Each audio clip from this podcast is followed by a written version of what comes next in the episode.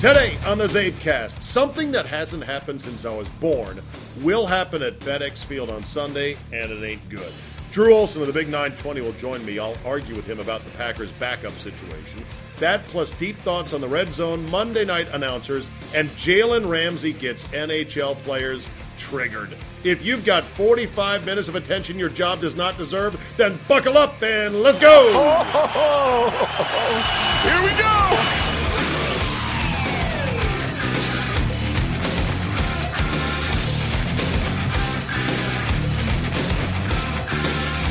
Wednesday, September 12, 2018. Thank you for downloading. We are just two days away from the Czabecast Premium for week two.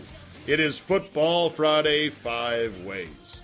I've got You're Looking Live week two, a new feature called Big Man on Campus, a college football roundup in all its glory and tradition. Mr. X on Gambling 101, Agent Joe Panos talking about what it takes to get paid in the NFL, and author Jeff Pearlman with his new book on the USFL. Fridays, by the way, can be yours for just $4.99 a month.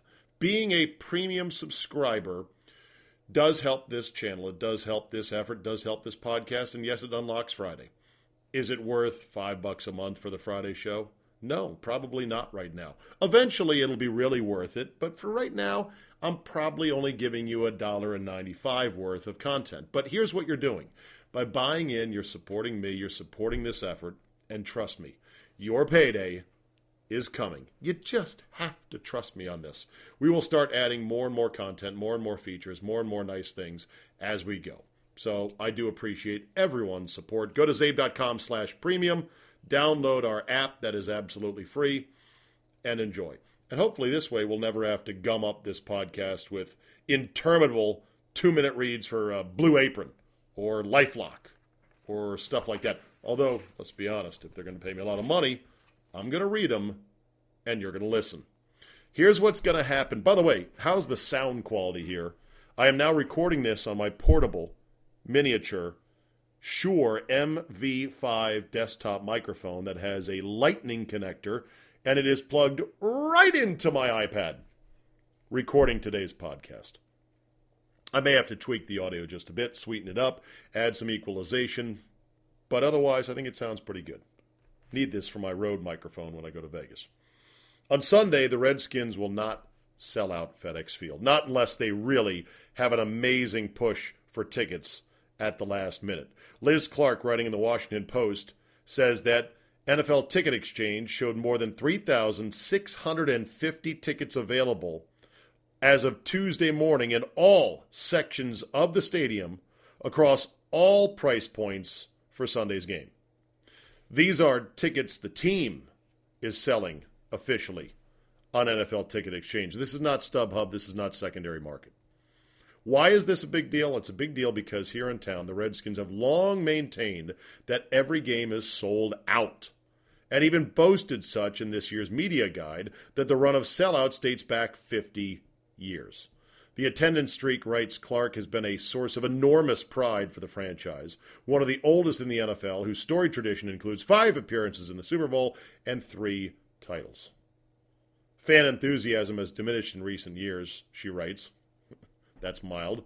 A circumstance the team tacitly acknowledged in June when it announced without explanation that the season ticket waiting list that it once said numbered 200,000 is no longer in existence. The availability of tickets for this Sunday's game is another sign of flagging fan interest. The Redskins also posted ads on social media that have placed special emphasis on the home opener. The team designated the Colts game as, quote, Maryland State Employee Appreciation Day and added as a perk a chance for each state employee who buys a lower level ticket to have his or her pic- his or her picture taken on FedEx Field after the game. Ah, oh, great. Just what we need. More people clomping on the field, which is already going to get torn up because there's a soccer game there tonight, Tuesday night. International soccer game, El Salvador versus uh, Colombia, something like that. And then, of course, with the hurricane coming, like calling it a hurricane, uh, we're not going to get necessarily the hurricane, but we're going to get a lot of rain. It's going to be dicey come Sunday. For many fans, the game day trek to FedEx Field, writes Clarke, which ranks near the bottom of fan surveys Uh, near the bottom? How about squarely on the bottom? How about on the bottom like the Titanic sits on the bottom of the ocean? The Titanic, which sits near the bottom. No, no, it's on the bottom. It ranks near the bottom of fan surveys of the best and worst NFL venues, is another disinvent, disincentive to a $567.50 outing that is the average cost for two people to attend a Redskins game at FedEx Field, according to GoBankingRates.com, covering tickets, parking, a hot dog, beer, and soda. It is only the ninth most expensive in the NFL, but combined with the dingy and dismal, out of the way, bad parking, bad organization, bottleneck to get in and out experience, it's it's not good. Clarke concludes by saying the erosion of fan support is no minor temporary concern for the Redskins and their owner, Daniel M. Snyder. The Redskins are embarking on plans to build their next stadium when their lease for the land occupied by FedEx Field in Prince George's County expires in 2027. And filling that new stadium will be a priority. While nine years may seem distant, uh, distant future, it's not in the timetable in the of erecting state-of-the-art NFL stadiums. Ideally, the site would be selected as much as a decade in advance to lay the groundwork for essential infrastructure and transportation needs. Well, tick tock, tick tock, we are at 10 years now. The Redskins have yet to announce whether they'll build a team in Northern Virginia, Maryland, or the district's RFK site where they have played from 61 to 96. According to a person with knowledge of the process, team officials are awaiting proposals from each jurisdiction. Listen, this sellout streak and this waiting list, these are figments of the team's fucking imagination. These two things have been Dan Snyder's imaginary friends sellouts and waiting lists. Sort of like, you know, Tinkerbell and Mr. Peepers. Two imaginary friends that Dan Snyder imagines he has at either side of him. This is good. Because for years, this waiting list and this sellout streak has been a lie agreed upon. And the media couldn't really challenge it because what are they going to do? Say, bullshit, you're lying. Show me your, your show me your books. Show, uh, show me the, your records. The media can only go so far. But this is good. This is this is sort of like, hello, uh, my name is the Washington Redskins, and I don't have a sellout streak. You know, it's like admitting I'm an alcoholic. This is the first step, hopefully, to for turning it around. Granted, a couple factors. It's going to rain. Number one. Number two, the Colts. Yeah, Andrew Luck's kind of cool to watch. I mean, he doesn't come here often. He's a star player. Uh, I would go to the Colts game if it was a decent experience. If I wasn't going to be in Vegas, but you know, you got all those things combined. It's just, and if the if the season goes south, God forbid, and you're talking about some less desirable matchups down the road, I mean, ooh, not going to be pretty.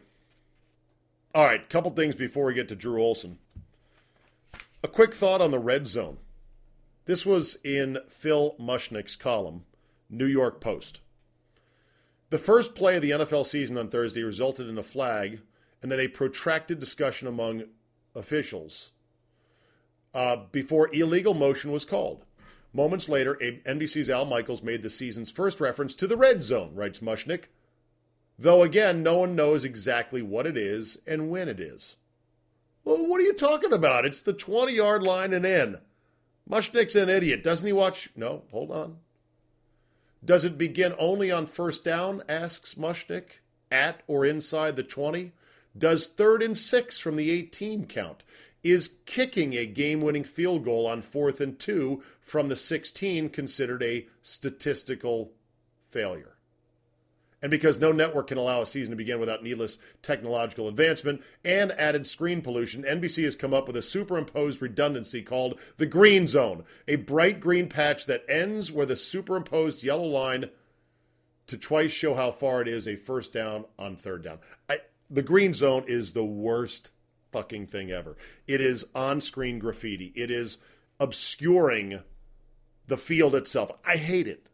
And it's unnecessary. He got a yellow line. What are you doing, NBC? But back to the red zone, I've always asked this question How do you define red zone possessions? I don't believe just getting into the red zone, and I've never seen a definition of it because it's not an official stat, but it's something that teams track and the media tracks, and people will say, well, we were terrible in the red zone last year. Okay, well, account for that. There's another statistical piece of sloppiness that I don't know if the league has finally officially wrinkled out or not. But basically, when you're talking scoring offense in the NFL and scoring defense, special teams touchdowns and defensive touchdowns are not peeled out of the equation in terms of who's the leading offense in the league. Well, it's the Rams at 31.6 points per game. That includes special teams, that includes DFTs. Because either someone's too lazy to pull them out, or I don't know, maybe there's some logic in doing that. That needs to get cleaned up as, as well. I believe red zone possessions, if you're going to judge red zone possessions, who has the best red zone touchdown efficiency, that they have to be first and tens from inside the 20 did they result in a touchdown? What percentage of your drives, first and 10 inside the 20, resulted in a touchdown versus a field goal? How about your average points per red zone possession? That would be a bit of a useful stat, but remember, not all first and 10s inside the red zone are equal. You throw a long pass, guy gets tackled at the three, boom, that's a first and 10 red zone position. Possession. Hey, we got a touchdown. We're great in the red zone. No, you were at the three yard line. One other thought before we get to Drew Monday Night Football announcers. So they had two crews on Monday night because of the doubleheader. And by the way, I could do without the doubleheader. I don't need two more games opening weekend of the NFL. I'm going to watch the NFL all year long, Thursdays and Mondays and Sunday nights. I don't need two on Monday night. I do love the early start time for the first game, but I kind of hate that the, the back game is, you know, beyond my most of people's bedtimes. I did stay up though. So the alternate crew was one Beth Mowins, along with Brian Griese and Laura Rutledge on the sidelines. Beth Mowins is not good. I'm sorry to say that. That is a agreed upon opinion by most sports fans. She may be a hard worker. She may be very proud to be the first female play by play person in the NFL, and I'm glad she is, but she's not good by most standards. She has a voice and a delivery that it's over. It's a bit too cheesy. I, I that's probably that's a really bad Beth Mowins. I'd have to listen to her, but it's as they say in radio, it's kind of puke voicey. And here is a good pass. To, well, I'm not doing it very well again. When you listen to her, it is overly deep, almost like she's trying to sound like a man and she is giving it a little bit too much, che- a lot too much cheesy radio DJ puke voice. It's not natural. Now, Joe Tessitore is also a bit of a carnival barker. He is a what a run by beast mode Marshawn Lynch, and this is on second and two in the first quarter. Joe Tessitore makes no bones about that. Why why would I say? And I, I'm okay with Tessitore for now, but I'm going to wait to see how the season plays out first. I'm going to revisit this down the road as I maybe get tired of him, but I'll, I'm okay with him for now. How is Tessitore different from Beth Mowins? Well, of course, one's a man, one's a woman, but that's not really the reason. Uh, it's just that I don't, I don't like certain voices. I, I, hate Al Michaels. See, this is why you want to call me sexist for not liking Beth Mowins. Fine, uh, I'm a sexist. I get it. Whatever. I also hate Al Michaels. Al Michaels has become the king of the of the constipation call, and it is caught. Just say, and it's caught. I mean, why is that every big play with Al Michaels? Has he not noticed that? Has he not tried to correct that? I, it just flabbergasts me. Not a fan of Al Michaels. Sorry. I know you. Some of you people, a minority of you people, have said, "I can't believe you're saying that." Beth Mowins does not have a good voice. Not in my mind. Not for play-by-play in the NFL. So there, boom, I said it. If we're going to not like certain announcers for whatever reason, both play-by-play and color analysts, then we're going to be allowed to not like certain women announcers if we've got valid points to make about Here's why I don't like them. If you say, I don't like her, she's got ovaries, well, then that's just sort of sexist. You got to come up with a better objection than that. Without further ado, we say hello to our friend Drew Olson from the Big 920 in Milwaukee. So, what does it feel like to be sitting on the precipice of the next Aaron Rodgers injury report, Drew? I bet it's nerve wracking thinking, when's the bad news coming? When's the bad well, news coming? I'm just gathering information, Steve. I'm, I'm You're gathering collect- information, col- collecting, collecting all the information. Don't you love it that you know the, the Packers say we're collecting information on Rodgers' injury? We have got no update right now. When it's a simple knee injury, it can't be anything complicated. This is not some crazy virus he got from pissing in some uh, river down in Brazil where a parasite swam up his spit stream, got into his system. We're like, we don't know how to attack it. It's affecting the organs. We've got a team of doctors. No, he fucking tweaked his knee. It's a simple thing. They just don't want to say Yeah. right now, do they? Right? No, that's no, the ultimate thing. want- Well, um, MRIs do take a day, right? Because it's 45 minutes in the tube, probably. And a the day for a read it. regular person. Yeah. Well, I mean, yeah, of course. He probably he has it done, and then they're if they have to, then email the pictures to orthopedic experts like I don't know, Dr. James Andrews types of knee injuries. Right? You know, then that could take I could, that could take a couple hours. Is Dr. but- Andrews still the go-to orthopedic surgeon for all I think sports so. guys? I mean, he is. He's the one that we know by pitchers. name. Who else do we know by name in sports as an orthopedic surgeon? Let's go. It- time to play surgeon time as a sports guy. Well, the guys Go. were Frank Jobe and Lewis Yocum. Frank Jobe is in the okay. Lewis Yocum. They both him. died. They've all they both died. Jobe and Yocum died.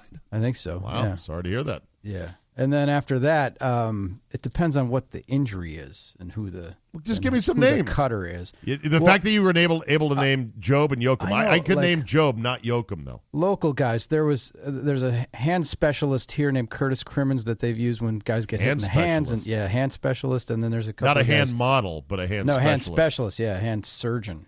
Yeah, Um, yeah, I mean it's not a it's James Andrews is the goat. He's he the really guy. is the goat. yeah. Uh, uh, of course, there's the Tommy John surgery, but that you know Tommy John was the pitcher; he was not the doctor. Who did the Tommy John surgery? I thought it was the Yocum. Uh, You sure about Jobe. that? I thought it was Jobe and Yocum. Who I, I do not know. Tommy I do John not. surgery? Do do do do do do do. Ulnar collateral ligament reconstruction. Uh, doesn't say who performed it here. I have to look that one up further. Yeah. Okay, well, He so pioneered that. So give me walk me through, Drew, your emotions watching that game on Sunday night unfold as Oh. Aaron Rodgers went down, went into the blue tent of miracles on the sideline, and then came out with glassy eyes to First- get on the cart to leave the game on a cart. I saw it in real time and I said, "Oh, he's hurt." I told my I was watching the game with my wife. I'm like, "Oh, he's hurt." And I saw it when he laid there for 5 seconds. He, I saw the impact. I saw him lay there and he usually gets right up because he he's one of those guys that likes to when somebody puts a lick on him, he likes to tap the guy on the chest and like say, "Good, you know, good job." Right, And, you right. know, he's one of those guys. He likes Right. to do that. A lot of quarterbacks are like that. So he's down, then he gets up, and then he collapses again. And I have to say, I was completely selfish in that moment. I cared about Aaron Rodgers' knee in how it would affect me because I remembered how awful it was last year doing shows when Brett Hundley was playing and we had to consume the NFL like the rest of you schnooks. Right. Spaghetti noodles and ketchup. exactly. There's a bunch of Pre- schnooks. Life sucked. It was awful. Meaningless and you football. had been in that moment. You had been instantly sentenced to Yes. another year of hard An labor in the NFL. fucking year. You, yes. you, you thought you had just gotten sprung, like you're walking out of the prison gates. exactly. And then as soon as you're through the gates, a bunch of cop cars roll up with their lights on, boom, and they're like, "Nope, we're arresting you again, in. but you're back in prison." Yeah, exactly how it felt. It's like, oh my god. Did then- you did you think like I did? And unfortunately, I had to tweet this with my big stupid mouth that far that uh, excuse me that Rodgers should not go back in the game. Of course I did. You Yeah. did. You A- thought that as well. sane with, when you're down 20 and Khalil Mack is like rampaging through you like he's playing sixth graders? Yes. Uh, uh, what are you bringing him back for when you're down 20 nothing? Even if he's okay, live to fight another day.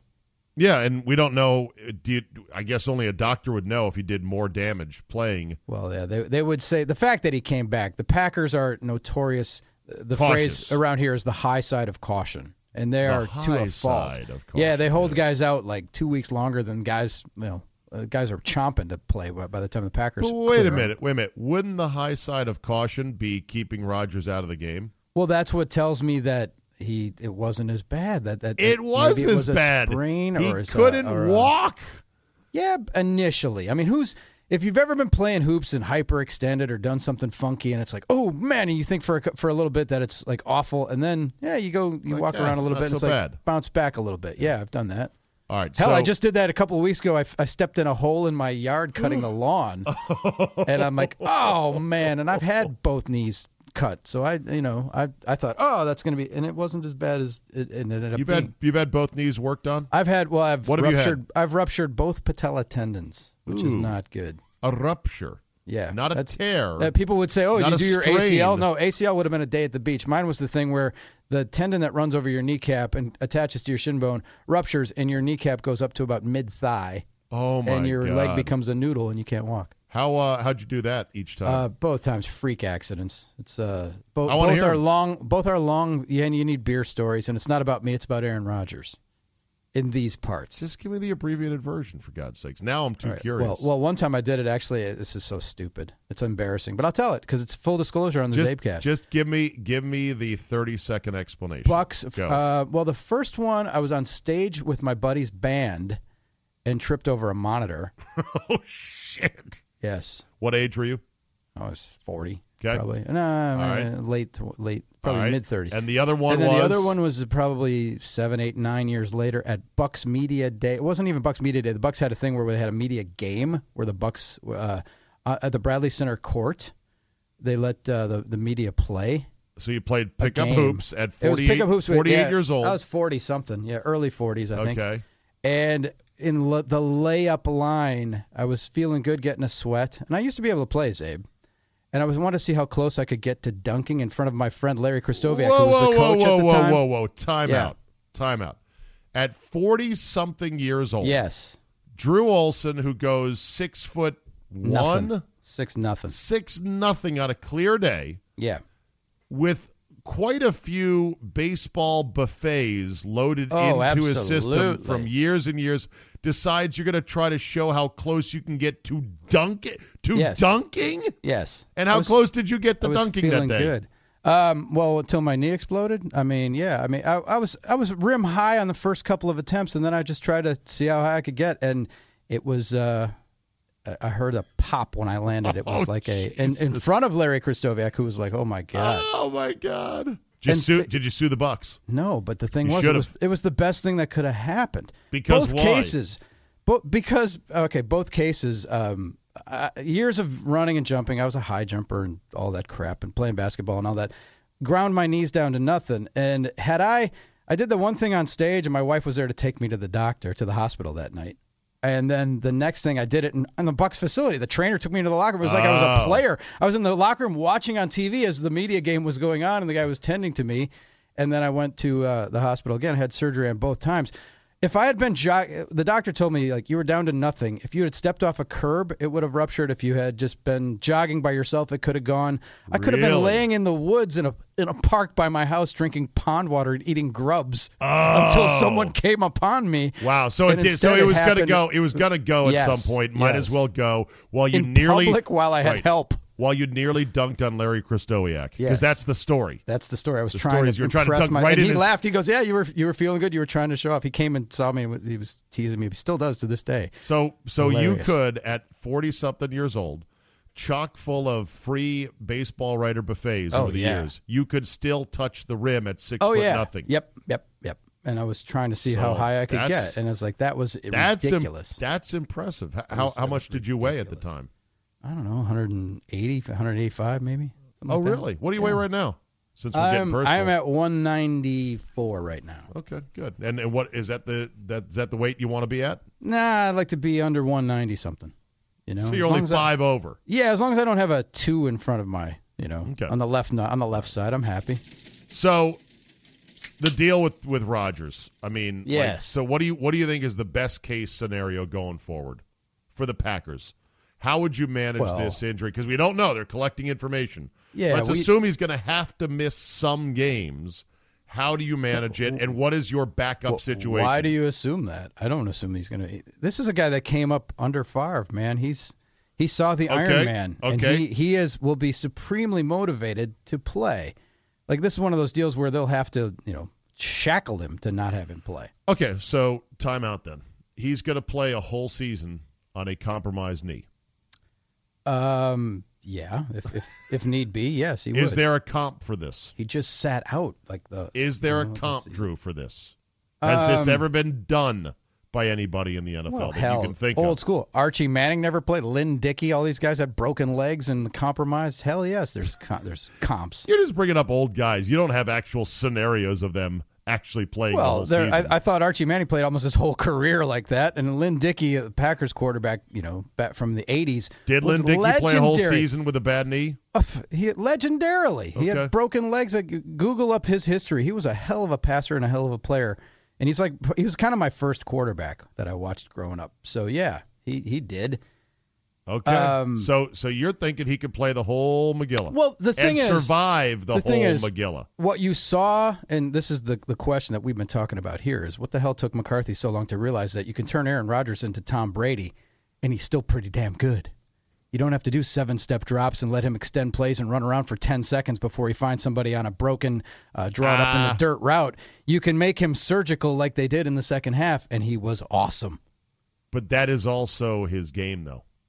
Yeah, I mean, it, let's So face you're it, he, taking he away does a that by major element of Well, your game. you're taking away a major element of your game. But did he look like he was giving anything up when he brought him back from 20 down? No, he did look good, but the Bears He can choked. play that way. The Bears choked. Bears did and choke, The Bears are not the best defense you're going to face. The best defense you're going to face twice this this, year is this weekend. is this weekend. Well, here's the thing, though, and that's the uh, we've been asking this question: Would the Packers have won that game if Rodgers hadn't hurt his knee?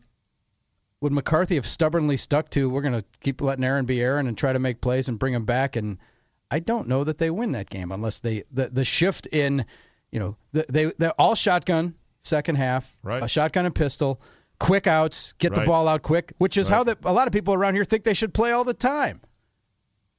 yeah, well, you need some deep shots. You need to let Rodgers do what he does best. Yes, because he's so good. But as McCarthy said after the game, uh, the two minute drill is when Aaron's at its be- at his best. No huddle and two minute. Which uh, is there a difference?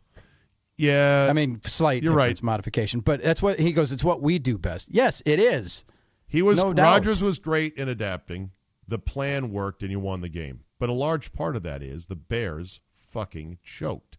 The Bears just s- seriously shut it down and said, "We don't want to lose, don't want to lose, don't want to lose." Yeah, Played they- not to well, lose, and they so have a young quarterback that that is here. And this is Let's another say- thing. This is another thing that came up on my show yesterday for young quarterbacks. And I, this is a question I'd love to ask Aaron Rodgers. He's at his locker on Wednesday, and I'll be doing a show. But when you're developing as a quarterback and the and the learning curve, and you're going to quarterback university your first couple of years in the league, because it's totally different than college. We know that, right? Is it harder? Is, is one of the hardest things in your development learning to play with a lead, learning to know when to take shots, and having that internal devil on your shoulder? Protecting a lead for a young quarterback has to be, I would think, harder than having to come back and bring a team back. Everybody puts value on I comeback guess. victories.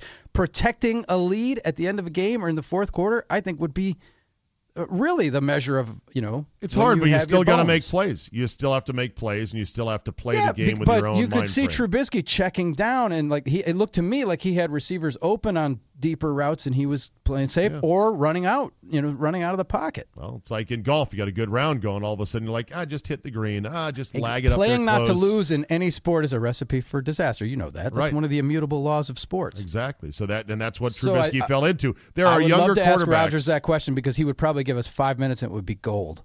Well, then take day off from your show and go ask him. Yeah, I wish. Go f- go force your way I to will. the front I will send it to my people, and I will force your way to the front of the locker and and ask that question. Do you know how many questions you got to hit get hit with on on Wednesday? Oh God, all about his knee and uh, maybe even How do you know he'll be at his locker on Wednesday? Because he always is. That's when he does his availability. He doesn't do it in the auditorium because Favre did it in the auditorium. And he wants to be a man of the people and show that he's just a regular guy. And it's actually inconvenient as hell. And there have almost been fights in the scrum. And it's probably not a good thing, but it's the optics. And he does it at his locker. He prefers to do it at his locker rather than in the auditorium. Let's would be talk more about- comfortable for everybody. Let's talk about the elephant in the room, the backup quarterback. For the second straight year, Oh. it appears that your brain trust has completely whiffed on a credible backup for Aaron Rodgers. Yeah.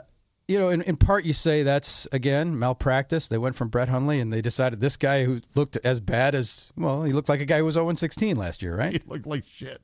He, He but- looked like he was but overwhelmed Brett from the was minute the awful game too. started. And part of you says, okay, that's you know general managerial malpractice to not have a better guy. But then the other part of you just says, if Rodgers goes out, it doesn't matter. There isn't another one, and no one can hold the ship, and no one can do what he does. No one No, can that, approximate that, it. that, that, No. that, that, that's a that's a It fatalistic. That is a it fatalistic. be. That's a fatalistic bullshit attitude. You guys need a credible backup that can hold the fort for six weeks. You didn't have one last year. You don't have one this year. Malpractice. And who are those guys? I don't know That's who was just it. who Well, was I mean- who has talked about this offseason that you can maybe go out and get. N- Nick Foles was the anomaly. Those guys, backup quarterbacks So? are backup quarterbacks. Nick I mean, Foles could have been had. Yeah, I mean, theory. but but then would Nick Foles have been Nick Foles if he had backed up Aaron Rodgers instead of Carson Wentz? You just never know. I don't, I'm fatalist on it. I, I think that I think that Uh, it, come on, Nick Foles has- anybody, and Nick- if Rodgers goes out, the drop off is so big and the, it's so colossal a hit that they can't recover anyway. Drew, you're being delusional. Nick Foles had a 27 touchdown over two INT year with Chip Kelly and Philly. Now he regressed to his normal state after that, but DeShone Kizer and Brett Hundley don't have that kind of record behind them. You guys need a decent mid-level veteran QB to back up Aaron Rodgers. And if you don't get one next year, shame on you guys. we had in the history go back to the Favre thing. They had Brunell and Aaron Brooks. They had guys. Oh, Hasselbeck. They had guys that went on to do other things. Even Matt Flynn had some success here as a backup, just holding the fort. But for the most part, it, when you have when you have the guy, I mean. Did they worry about who Tom Brady's backup was? I mean, they got rid of the best backup. Tom in- in Brady's ball. backup, Matt Cassel, went 11 and 5. which says what? He was awesome, or their system is awesome, or what, or Well, both. Uh, it says that either I, I- Cassel I think was the better. Patriots have a better, ba- As- more balanced, uh, and a, probably a better coach. As much as Cassel sucks, he was still good enough to go 11 and 5 in their system. You have two guys, last year Hundley, this year Kizer, who should have trainee affixed to their jersey when true. they come in. And that's a damn shame. Well, all right. and Hundley so, had and Hundley had all the time in the system, in the film room, in the course. exhibition season. And McCarthy, McCarthy said, "I feel him." great about our quarterback room right now." I like the So, look of it. Uh, You got. I mean, I, Czabe, I know this is a foreign discussion to you because you've never had one of these franchise like type quarterbacks. It just doesn't matter. The drop off is Okay. so big, and it would be such a is- shock that it just it really doesn't matter. This is where you're wrong. We'd wrong. be stunned. This is where you're wrong. You don't understand what it's like to live like the rest of the league. I saw it for s- uh, half the season last year, and it sucked. Yeah, right. But you don't live that. That was an anomaly. How could you That even get you fired being- up to do shows after that? And like it's like, hey, we're looking Bro. forward to the game. Bro, you have Dude. no idea. You you Packer fans were thrown you were you were you were evacuated from your apartment due to a hurricane for 6 months. And you went to some Yeah. shitty apartment on a skeevy part of town and you're like, "Man, this sucks. I hate being here. I can't wait to get back home again to my nice warm mansion." And now you're back. The rest of us have been living from one shitty apartment to the other. We've lived through John Beck. We have seen Patrick Ramsey. We have floundered with the Shane Wuerffels of the world. And we go into Shane we Wuerffel. yes. We, oh, sorry, Shane Wuerffel. That's a combination, by the way, of Danny Wuerffel and Shane Matthews. Shane Matthews and Danny Wuerffel. Yeah. Look at look at the jersey of shame that the Browns you know fan Oh, put together with all the names on it. Absolutely. So get a good backup. Would you take Cutler? Um, Cutler's take- the one I- guy who's well- sitting out there, played last Well, there's year. another guy out there who's doing a, a Nike commercial right now that everybody forgets is probably better than Have you half the asked- quarterbacks starting in the league. Have you asked the Kaepernick Cutler question on your show? I have not yet. No, I didn't. Cutler. I mean, he's doing reality TV. No one here likes Cutler. He uh, Cutler was. He should have gotten like playoff shares and stuff for all the years that he helped the Packers. He's been one of their most valuable quarterbacks while playing for the Bears. He was one of their most valuable quarterbacks. Jay Cutler could save your season. Oh God. I I know you don't want to hear it.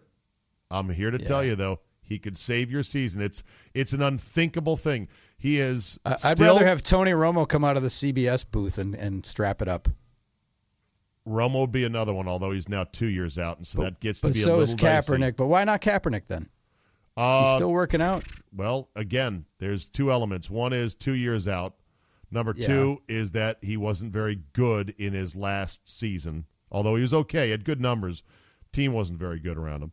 Yeah. And then the third thing is the the off field stuff. I, at this point, I don't think you can convince him to come back and play because he's too invested in his new career and his new image. Probably. His new image, his whole shtick, for lack of a better word, would be ruined by coming back to play for the Packers and by going two and six in an eight week stretch in which Rodgers might be on the shelf. So I think he's going to say he's going to say a hard no to that, kind of like Randy Jackson in American Idol. Nah, dog, nah, nah, that's a no for me. In fact, that's a hard no, man.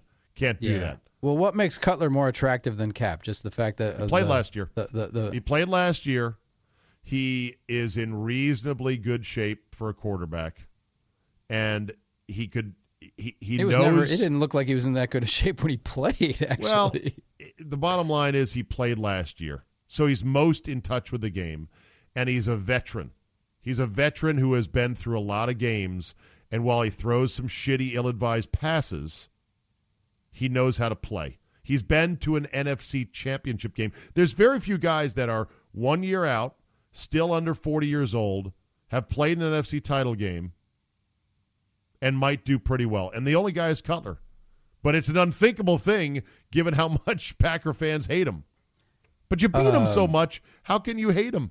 He was your bitch. true. Take him um, in, put him on the dog chain, make him cook the meth like Jesse at the end of Breaking Bad, and just deal with it. That's what Matt I'm Flynn saying. is Matt Flynn still available? Might be. could bring him back. Might be. There's about- no there's no handy list of Jason NFL Campbell. quarterbacks. Guys that Uh, are playing in, in the touch league now that are you know Jason Campbell. That you had him, didn't you? The touch league? Yeah, in you know touch football league. Isn't that where guys go? It's hard to find a Oh, you know. I thought you were talking about an actual league that no, had no, that was touch, touch. I'm talking touch football. You're like the touch league. I'm like, what touch league we're talking about? Tarvaris Jackson, uh, Jason, uh, Jason Campbell, Matt Flynn. Are you And see, looking- at this point? It doesn't. Are you looking at a list right now? I'm just uh, throwing names out. There. Oh, okay. Because I, I need to find a list of quarterbacks who are sitting at home waiting for the phone. the one that comes to mind for me is Matt Flynn because it's still McCarthy, and if he's in any kind of shape, bring him back. That wouldn't be necessarily done the worst thing in the world. He's done it before. Yeah, I mean, you know, why not? Hell, I, w- whether it's DeShone Go get- Kizer or Randall Cobb, who's the was the emergency quarterback Uh, you know, last you- night. It does. uh, We're to the point where if, if Rodgers goes out, it doesn't matter. okay, this is I've got to break you and other Packer fans of this thinking. You've got to stop saying that. We're realist. If if if Rodgers gets hurt, season over. Your expectation of anything, they could be. Not if he's gone for eight weeks. You, they could be in- eight and in- one, and if, envi- if they if Rodgers goes out, people are like the season's over. you are envisioning a cataclysmic injury that knocks him out for the year. I'm talking about an eight week injury. How often do those happen? A lot. For All the time. Really? Yes.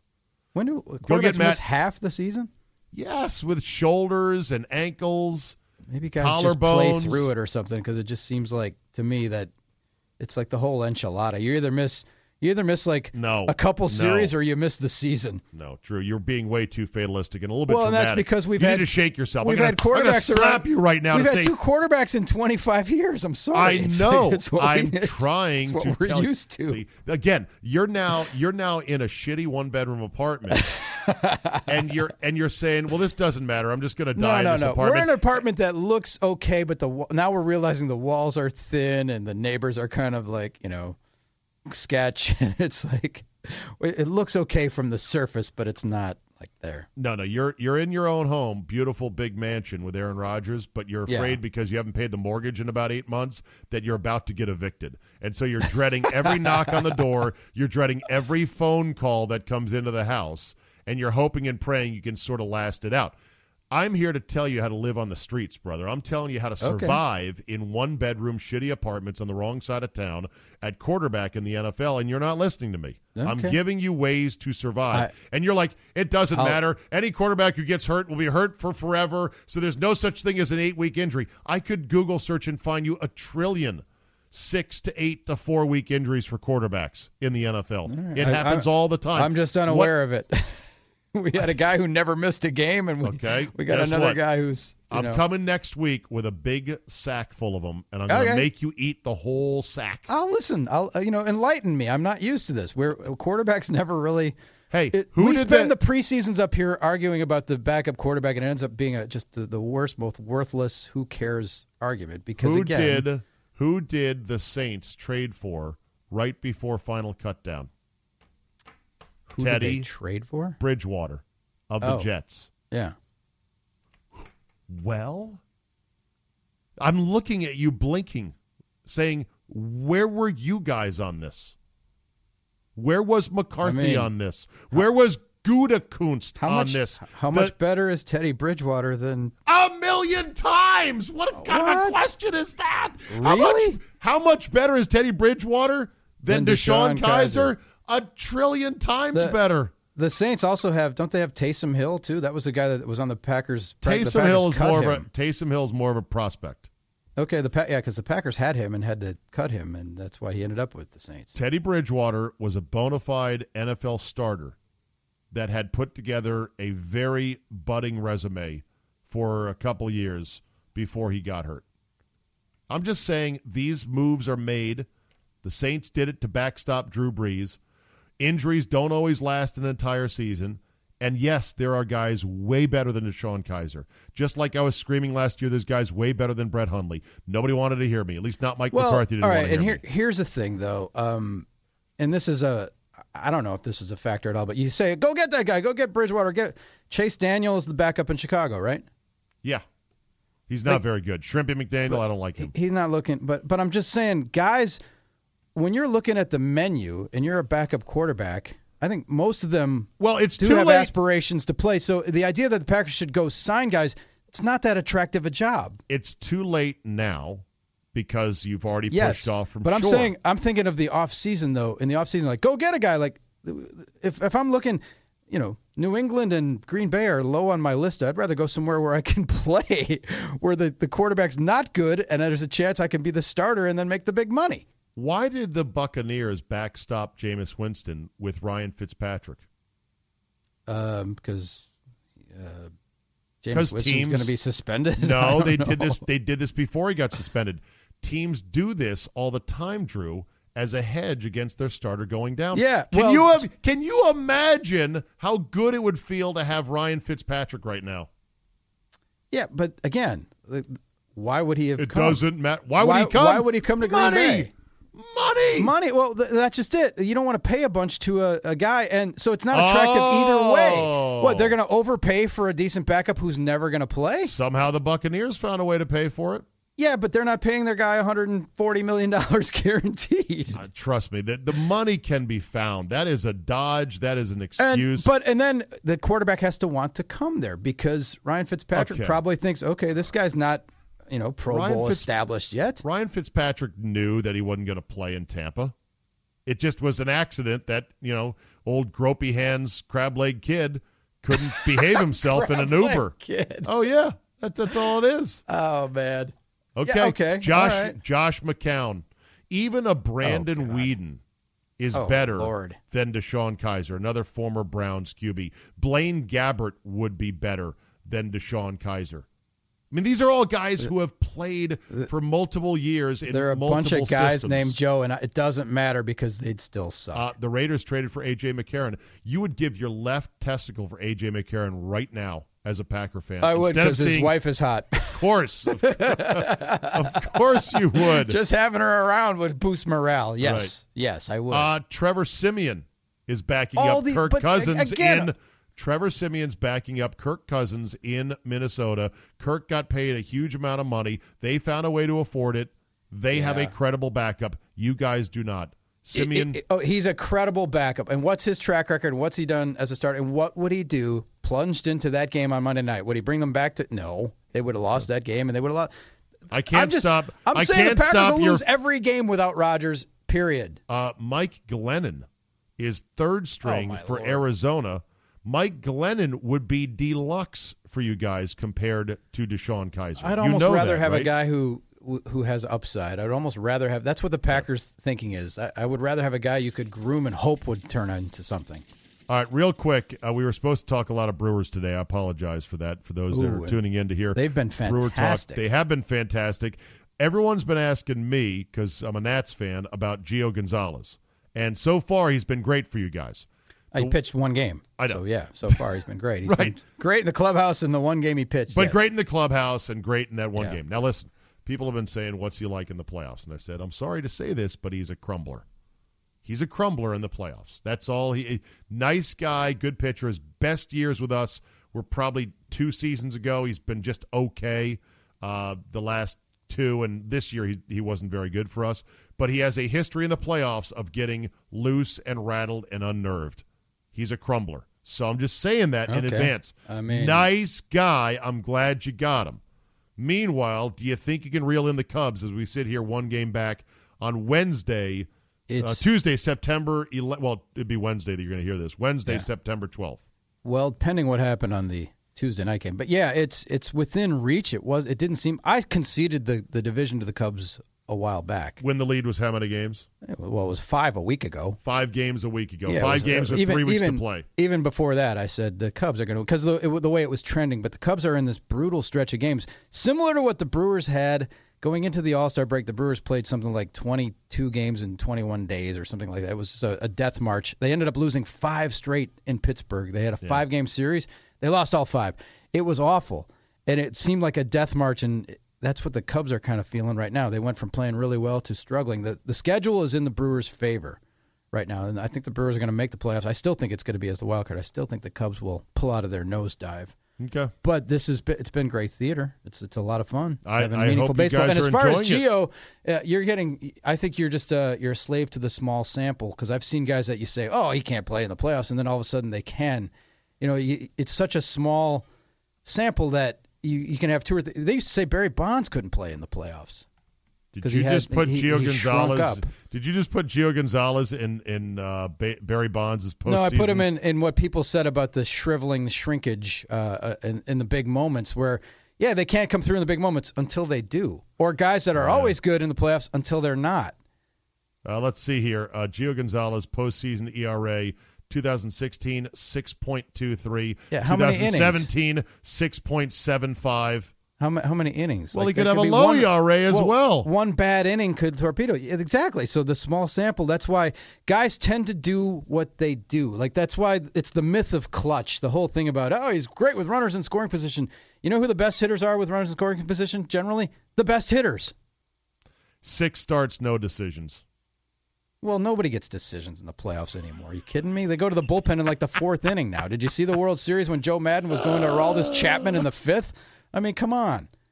That's silly. And so it's like uh, you, you could have one rough inning in an outing, and then all of a sudden your playoff ERA sucks. That's the the danger of the small sample. I would guard against that.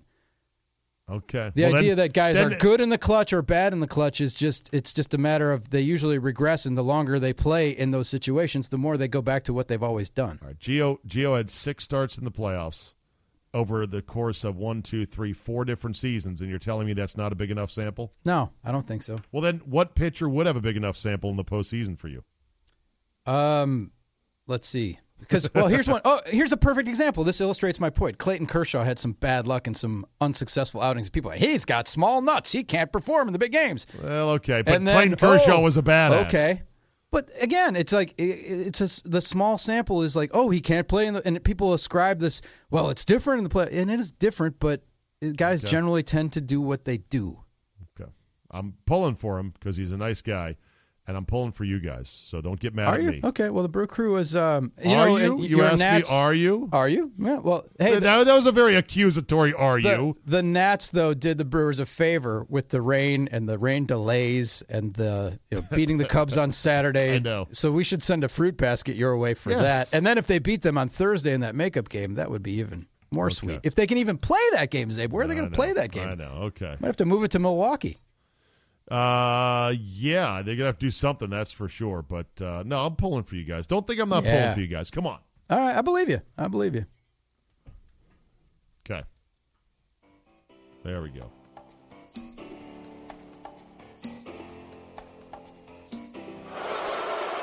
I'm not a good guy. I'm the guy. Fuck that guy. Fuck that guy. See, we wasted too much time talking about my fucking knees. My fuck that guy this week is Carlos Ramos. I know you've teed this up on other pods, I'm sure, Czabe, and on the, The shows. umpire in the, The chair Serena umpire- Williams match. And it's not that he was over officious or that he comported himself badly. It's the fact that this controversy. I've been watching tennis my whole life. Granted, not as much in the last 20 years as I did earlier in my life because it's been less appealing and less interesting to me since the back in the day. But I went my whole life without knowing ever hearing the name of a chair umpire. And now Carlos Ramos has been thrust in, and I have a feeling that this is going to be the start of a trend, and they're going to start having their moments. So you And- believe he was out of line? we get enough. N- not even. I don't even think so. But the Oh. fact that this controversy happened, now I have to be aware of chair umpires, and it probably won't be the last time we hear the name and the controversy in a sport it's been. Like, do you know any PGA rules officials? Yeah, Slugger White, There's one. Joe And Dye. You know a couple. Wow, that's Yeah. amazing. I but I have never. I'm I've a gone- golf nerd, man. I've gone through my life not knowing a, the name of any chair umpire or even caring about them, and now I do. Well, you can and I thank fear you the can- trend. You can thank Serena for that because she threw such a fucking fit, and she has so many enablers in the media that they made it a referendum on this chair umpire who has umpired seven Grand Slam finals, is one of a handful of gold badge umpires. He did the Olympics as well. He's known as a bit of a hanging judge because he's kind of by the book. But the only reason you know his name now is because Serena just couldn't accept the fact she was getting her ass kicked and that her coach was trying to give her signals. Shit gets called, man. Grow up, don't Yeah. act like such a baby, and then you won't know the name of these chair umpires. All right. Well, Carlos Ramos been at it a long time. He's been in high level things. Two words for you: Jeff Triplett. Doesn't necessarily mean you're good. or Steve Javie. He, I said this. I said I don't know enough about tennis. He could be like the Steve Javie of tennis, where he just does shit. You're like, what are you doing, man? Calm the fuck Exactly. down. You're no one's here to see you. He could be like the Cowboy Joe West of chair umpires, right? Yeah, and the last thing we needed was more ignominious and All right. famous fucking chair umpires. So to fuck Carlos that guy. Ramos. fuck that guy.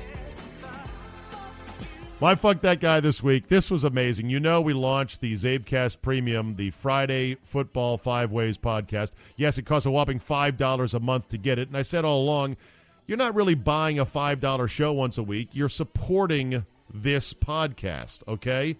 Well, one guy, I don't know who it is, created a Twitter account with a vulgarity attached to my name and a link to a free download of the Friday show. And I thought to myself, bro, you got to really hate me a lot to go around and say, I'm going to unlock Czabe's premium content and tweet it out. That is some serious. Wow. You need to you get a Next fucking level. life. Yeah, exactly. So to that guy, I say, fuck that guy. For more Drew Olson, go to the iHeartRadio app, listen to his show on the Big 920 in Milwaukee, Wisconsin, and tweet Yes. at him obsessively at Drew Olson, MKE. I welcome all the one percenters. It's fun. Let's end with this today. Jalen Ramsey, trash talker extraordinaire for the Jacksonville Jaguars, is able to get into just about anybody's heads. This is hilarious. He has now got NHL players, hockey players, triggered over something he said. ESPN the magazine feature by Mina Kimes on the Trash Talking Jags DB somehow swerved upon hockey said Jalen Ramsey, quote, he said he's, or not quote, he didn't say this, but in the Mina Kimes piece, Kimes writes, Ramsey's never tried skating, but if he trained for six months, he said, he could probably crack the NHL. There was no chance, she writes, that the single line wouldn't catch the attention of hockey fans and media members, some of whom decided to have a little fun with it. ESPN's Emily Kaplan then walked back that quote to several NHLers and got some pretty interesting responses. Jack Eichel, quote, I think it's insulting to our league, unquote. Vladimir Tarasenko, I can bet any money in the world there's no chance he can play in the NHL in six months. It's impossible. It declasses our sport. Evander Kane, I think I'd be about a thousand percent better than he is at his position in six months than he'd be at mine. Oh no! Shots fired. Dylan Larkin, he's never skated before, so there's no chance. Seth Jones, you can't even learn to skate in six months. Of course, the hockey players are right.